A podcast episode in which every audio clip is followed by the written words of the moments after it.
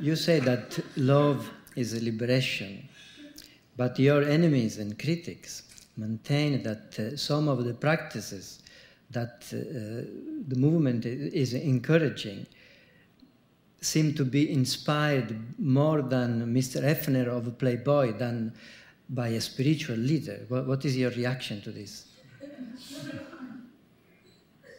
I'm a spiritual play- playboy.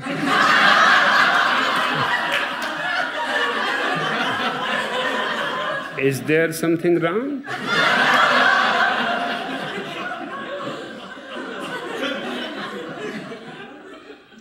I call myself Zorba the Buddha.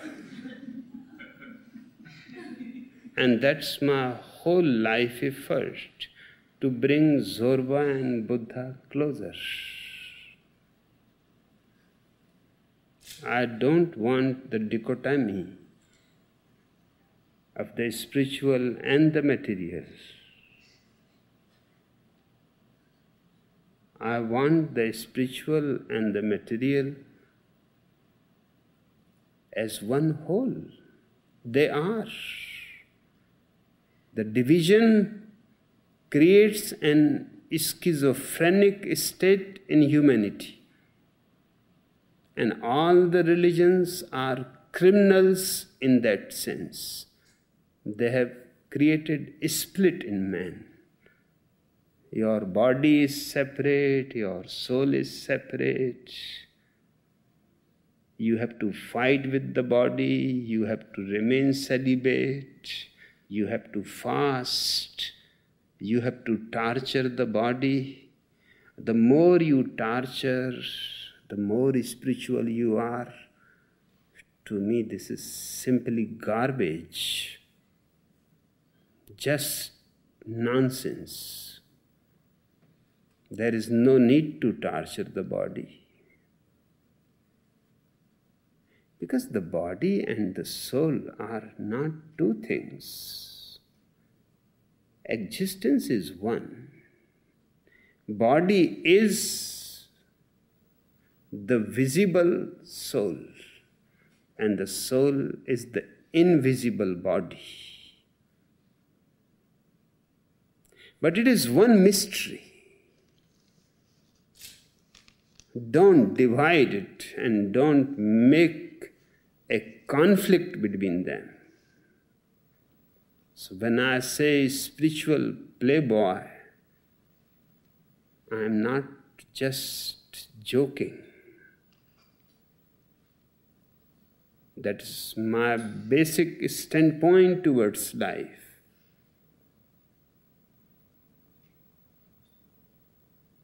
What is wrong if Buddha is dancing in a disco?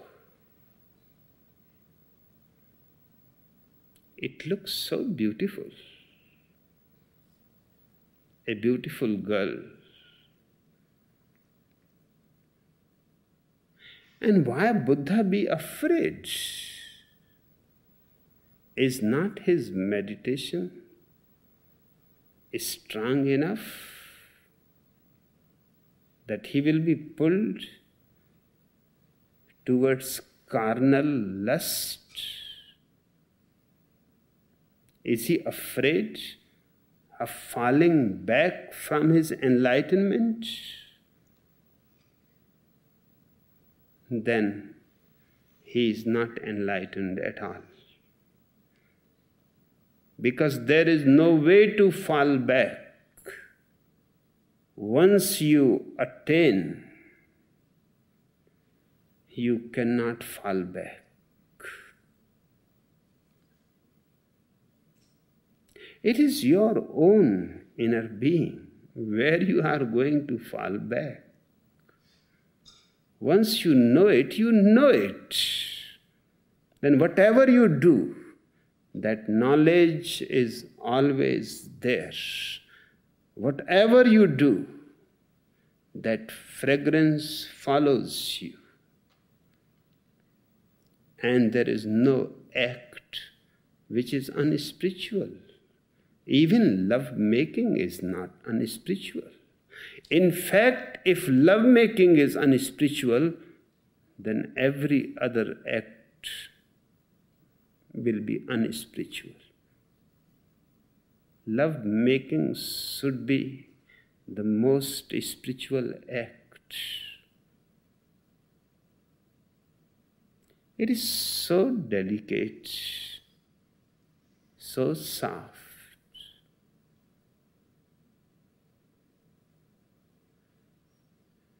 But the religions have created the division and created, on the one hand, saints which are just dry bones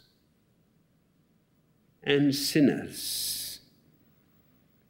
If I have to choose, I don't want to choose. If I have to choose, I would rather be with the sinners than with the saints. They stink. Sinners, at least, are colorful people.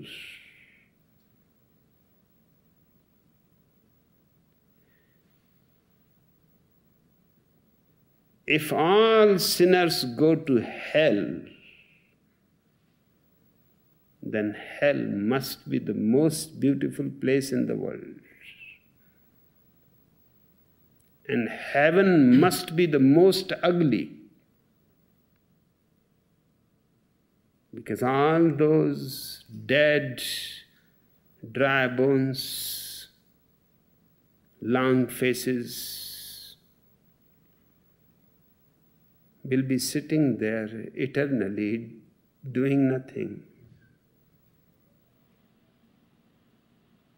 No entertainment, no dance, no music, not even football match,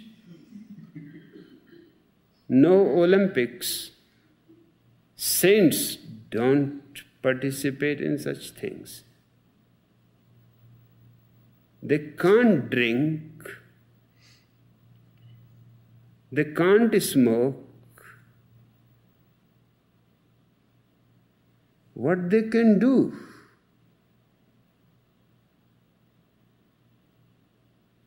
Just go on praying and nagging God.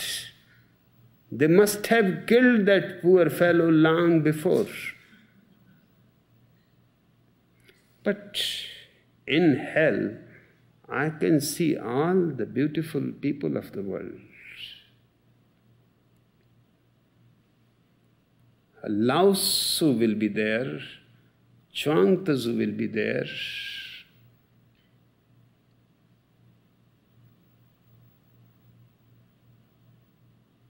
Gautam Buddha will be there because he did not believe in God. He was an atheist. Bertrand Russell will be there. Socrates will be there. Plato and Aristotle and Heraclitus. All great painters, Van Gogh, Picasso, all great thinkers, Jean-Paul Sartre, Jaspers. Hell will be real company and very colorful.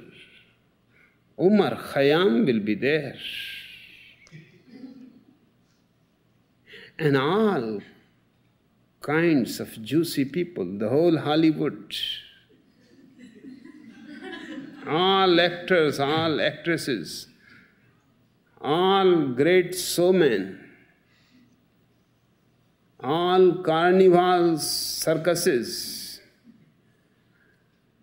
Hell must be from end to end a tremendous rejoicing. But I don't want to choose. I want them to mix.